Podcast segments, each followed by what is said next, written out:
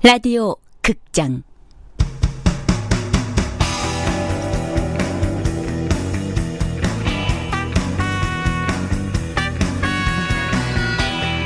서남여고 탐정단.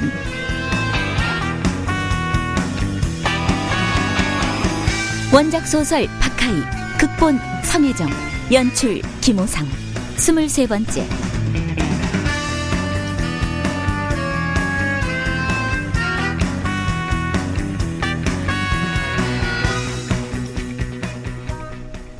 운명의 장난 같은 이야기라니?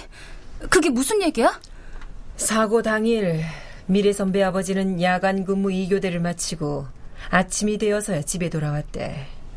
오기 전에 동료와 간단히 술 한 잔 마셨고. 그런데 방에 들어와 보니 7살짜리 어린 딸이 넘어진 유리 장식장 아래 깔려서 사경을 헤매고 있었대. 뭐? 최미래 선배가? 음. 그런데 최미래 선배가 살던 동네는 도로가 열악해서 소방차나 구급차가 진입을 못하는 곳이었어. 그래서 옆집에 청가물 행상을 하는 부부를 깨워 화물차를 빌렸고 자기가 직접 운전을 해서 딸을 병원으로 데리고 가던 길이었어.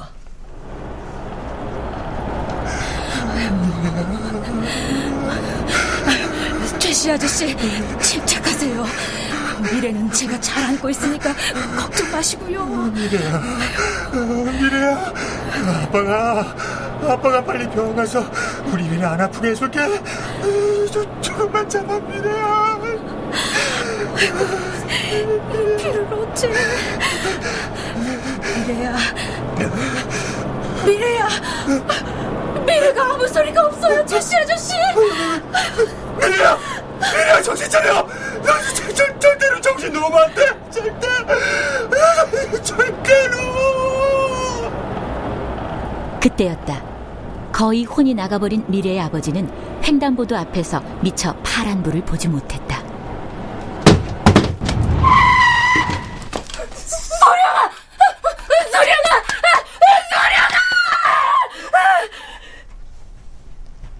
아이러니지. 소령이 때문에 구급차를 불렀고 최미래는 소령이 덕분에 구급차를 함께 타게 됐지만 둘의 운명은 거기서 갈렸던 거야. 같은 구급차를 탄 아이 중 최미래만 살아남았어. 탐정단 실은 누구도 어떤 말도 덧붙이지 않은 채 침묵 속에 갇혀 있었다.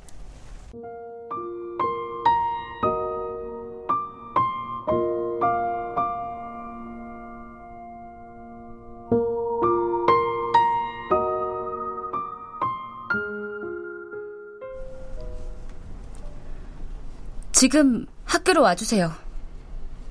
뭔가 찾았구나. 그렇지? 네. 악마의 대본이요. 그리고 그동안 선생님이 감춰온 그 추악한 비밀도요. 탐정단은 하연준이 오기 전까지 연극 준비를 완료했다. 극중 필요한 의상과 소품을 준비했고 앰프와 조명기기를 옮기고 전기 설비와 휴대용 마이크를 설치해 준 것은 하라온이었다. 하연준이 옥상에 나타난 시간은 이미 해가 저물어 사방에 온통 어둠이 내려앉아 있었다. 조명이 켜지고 옥상에 마련한 무대 중앙에 채율이 서 있는 게 보였다. 최미래의 작품 악마의 대본은 한 소녀가 고등학교에 입학해 악마 선생님을 만나는 것으로 시작됐다. 친절한 얼굴로 자신에게 접근하는 악마에게 소녀는 친숙해진다. 하지만 갑자기 나타난 어린 천사가 경고를 했다. 그, 그는 악마야. 그와 친하게 지낸 소녀들은 모두 죽었어. 천사는 마지막 희생자가 쓴 악마의 대본에 대한 이야기도 들려준다. 소녀는 마침내 마지막 희생자와 만나게 된다. 네가 날 발견했다는 건 내가 죽었단 얘기겠지? 만나서 반가워, 나의 죽음. 당신은 누구야? 악마를 탄생시킨 자궁. 그는 나 때문에 인성을 잃었고 악마가 되었지. 그리고 나를 위한 덫을 만들었어. 그가 나도 죽일까? 그렇지 않아. 복수는 완료되었으니까. 무대에선 유령은 악마의 복수가 어떻게 시작되었는지 유령의 아버지가 악마의 딸을 어떻게 죽이게 되는지 자세히 설명해 준다. 그리고 그 후에 시작되는 유령의 잔악한 복수와 자신이 유령이 되기까지를 무대에 오른 탐정단은 각자 맡은 역으로 혼신을 다해 시연하고 있었다. 객석엔 어둠이 내려앉아 하연준의 표정을 확인할 순 없었다. 제가 설명해 볼까요? 전 알고 있었어요. 선생님은 제가 죽고 난 후에도 놀이를 계속할 거라는 걸요. 왜냐하면 선생님은 저를 가르치실 때 진심으로 행복해 하셨어요. 저를 사랑하셨죠. 마치 아버지가 딸을 사랑하듯 그렇게. 선생님은 제가 보고 싶어서 이 모조품을 만들어낸 거라고요. 극중에서 유령, 즉 최미래 역을 맡은 예희가 소녀 역을 맡은 채유를 가리켰다. 그러자 객석에서 고함 소리가 들려왔다. 그만해! 하연준이 처음으로 입을 열었다. 스트레스 때문인지 숨을 몰아쉬고 있었다. 대본을 내놔, 안채율! 그럴 순 없어요. 아직 남아있는 대사가 많거든요. 너, 최미래 선배가 유령이 아닌 그때 그 아름다운 모습으로 나타나 선생님에게 고백하고 있어요. 무대 중앙에 조명이 비춰지고 연극이 재개됐다. 채율이 한 발 앞으로 나서며 입을 열었다. 선생님은 저를 죽이지 않았어요. 저를 죽인 건 제 자신이에요. 마지막 편지 기억하시죠? 제가 선생님을 협박한 거. 학교 옥상에서 기다릴 테니 올라와 달라고. 그렇지 않으면 뛰어내리겠다고. 선생님이 올라오시면 지난 2년 동안은 조금이라도 진심이었단 뜻으로 알고 선생님을 용서하겠다고요. 하지만 이 모든 게 복수를 위한 것이었다면 오지 말아달라고 한 것도 저였어요. 그 복수를 끝낼 사람은 선생님이 아닌 저였으니까요. 그만해. 하지만 이제 말씀드릴게요. 제가 옥상에서 뛰어내린 진짜 이유를요.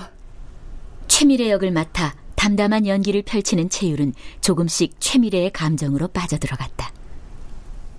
선생님은 제게 아버지 같은 분이셨어요.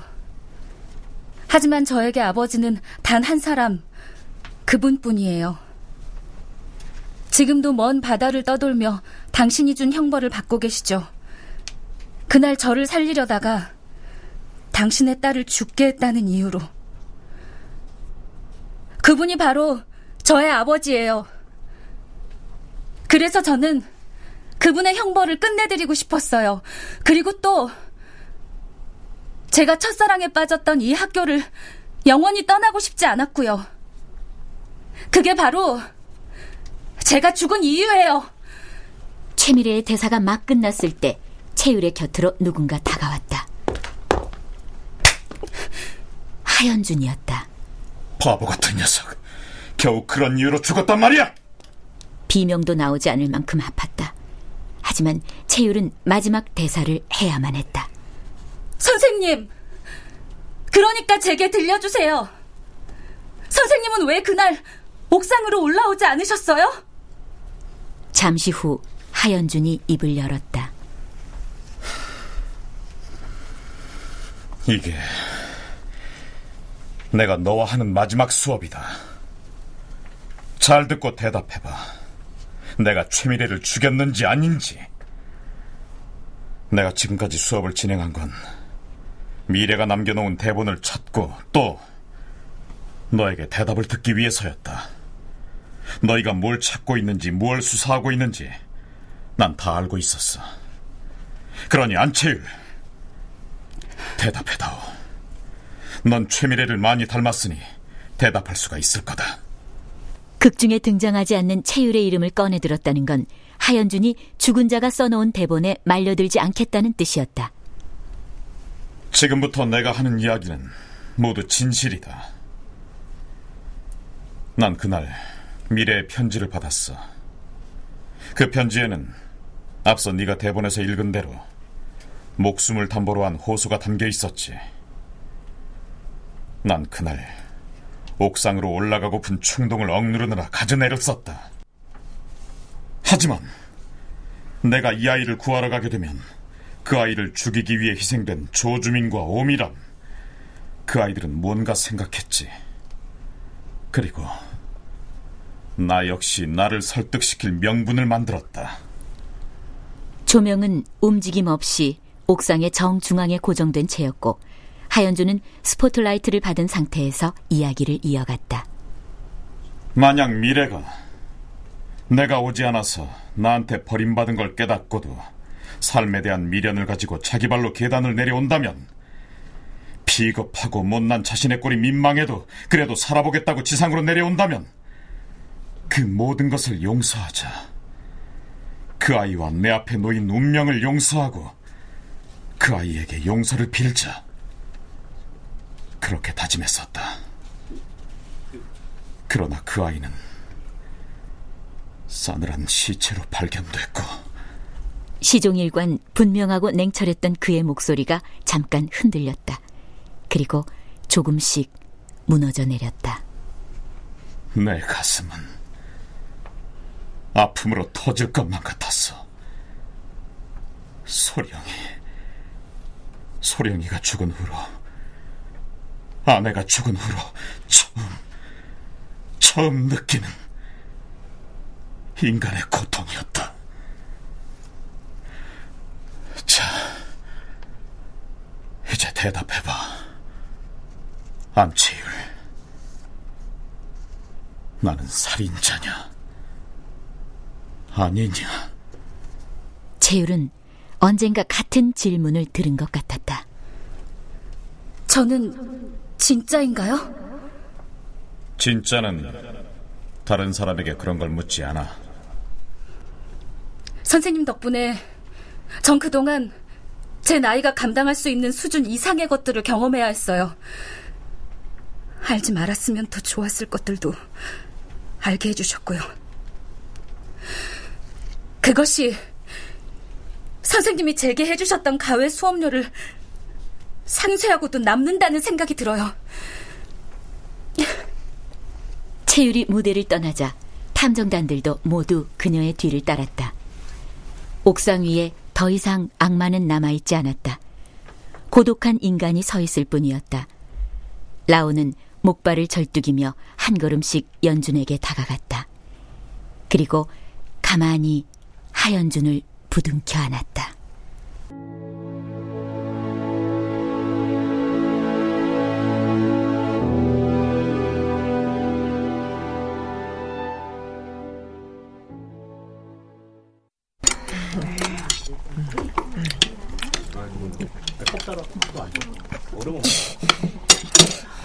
역시 하현준 선생님은 살인범이었어. 제자의 자살을 방조했잖아. 아, 하쌤을 사랑하지 않았다면 생기지도 않았을 일이야. 하쌤은 잘못 없어. 난 성윤이 말이 맞다고 봐. 어쨌거나 학생들을 사리를 갖고 대하는 건 문제가 있어. 세상의 모든 사람을 사리 없이 대하는 게 얼마나 어려운데. 그런 이유로 살인범이 된다면 나는 우리 학교 쌤들을 전부 몰살시킨 연쇄 살인범이게. 어쨌거나 그 선생님은 학교를 떠나야 마땅해.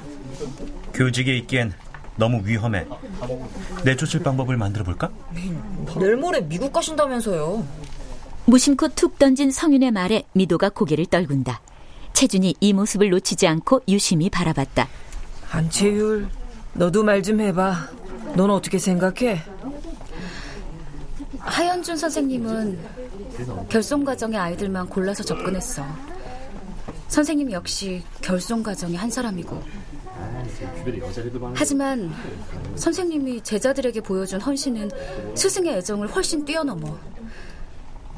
어쩌면 그는 진정으로 원했는지도 몰라. 아버지가 되는 것. 채율은 팔을 들어 미도와 손바닥을 마주쳤다. 그나저나 앞으로 하쌤은 어떻게 될까? 또 다른 최미래를 찾아 나설까? 악마의 대본을 찾았고 그 실상이 다 밝혀진 마당에 뭐하러? 모르지.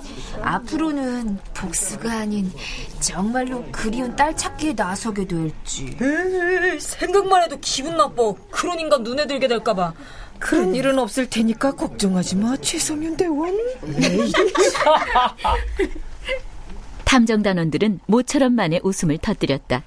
하지만 이번 사건을 조사하면서 이들 역시 많은 경험을 했고 그만큼 상처받은 게 사실이었다. 그들의 18살은 그렇게 시작되고 있었다.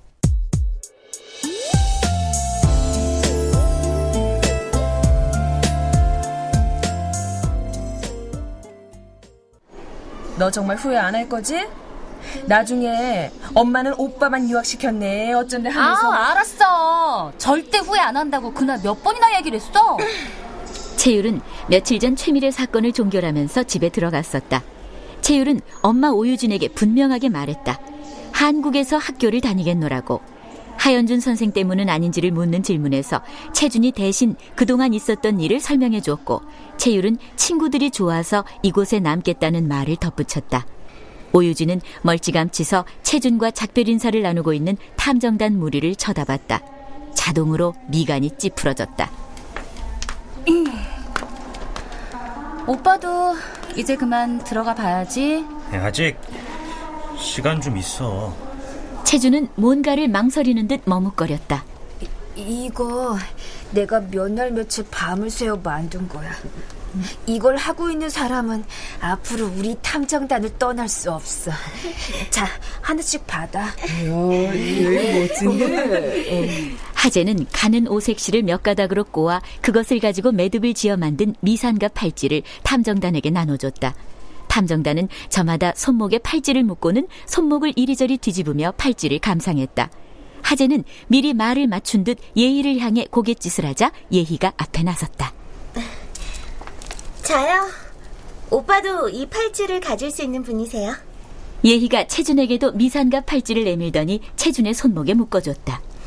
그동안 사건 해결에 공헌한 안채준 대원을 명예 반장님으로 임명합니다. 탐정단원들은 공항이 떠나가라 크게 박수를 쳤고 그 바람에 많은 사람들이 이 광경에 시선을 던졌으며 채율은 많이 창피했다.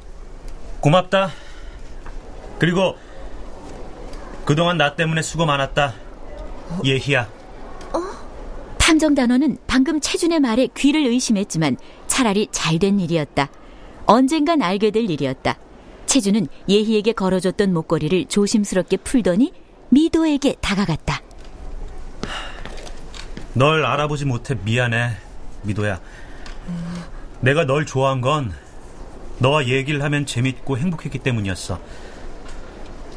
지금껏 누군가에게 그런 마음을 가져본 건 처음이었거든. 채준은 미도에게 셉터리한 목걸이를 걸어줬다. 안채준 이제 들어가야 돼 더 이상은 안 돼 용기를 가져. 넌 이제 18이잖아. 채율은 픽 하고 웃음이 났지만 그런대로 괜찮은 마무리라고 생각했다. 세상에 있는 온갖 희망 고문의 말들을 나열했다면 두고두고 오빠를 창피할 뻔했다. 채준이 게이트를 향해 걸어가며 오른손을 번쩍 들어 보였다. 소매에 가려졌던 미산가 팔찌가 살며시 드러났다. 탐정단 역시 팔찌가 묶인 쪽 손을 들어 흔들고 있었다.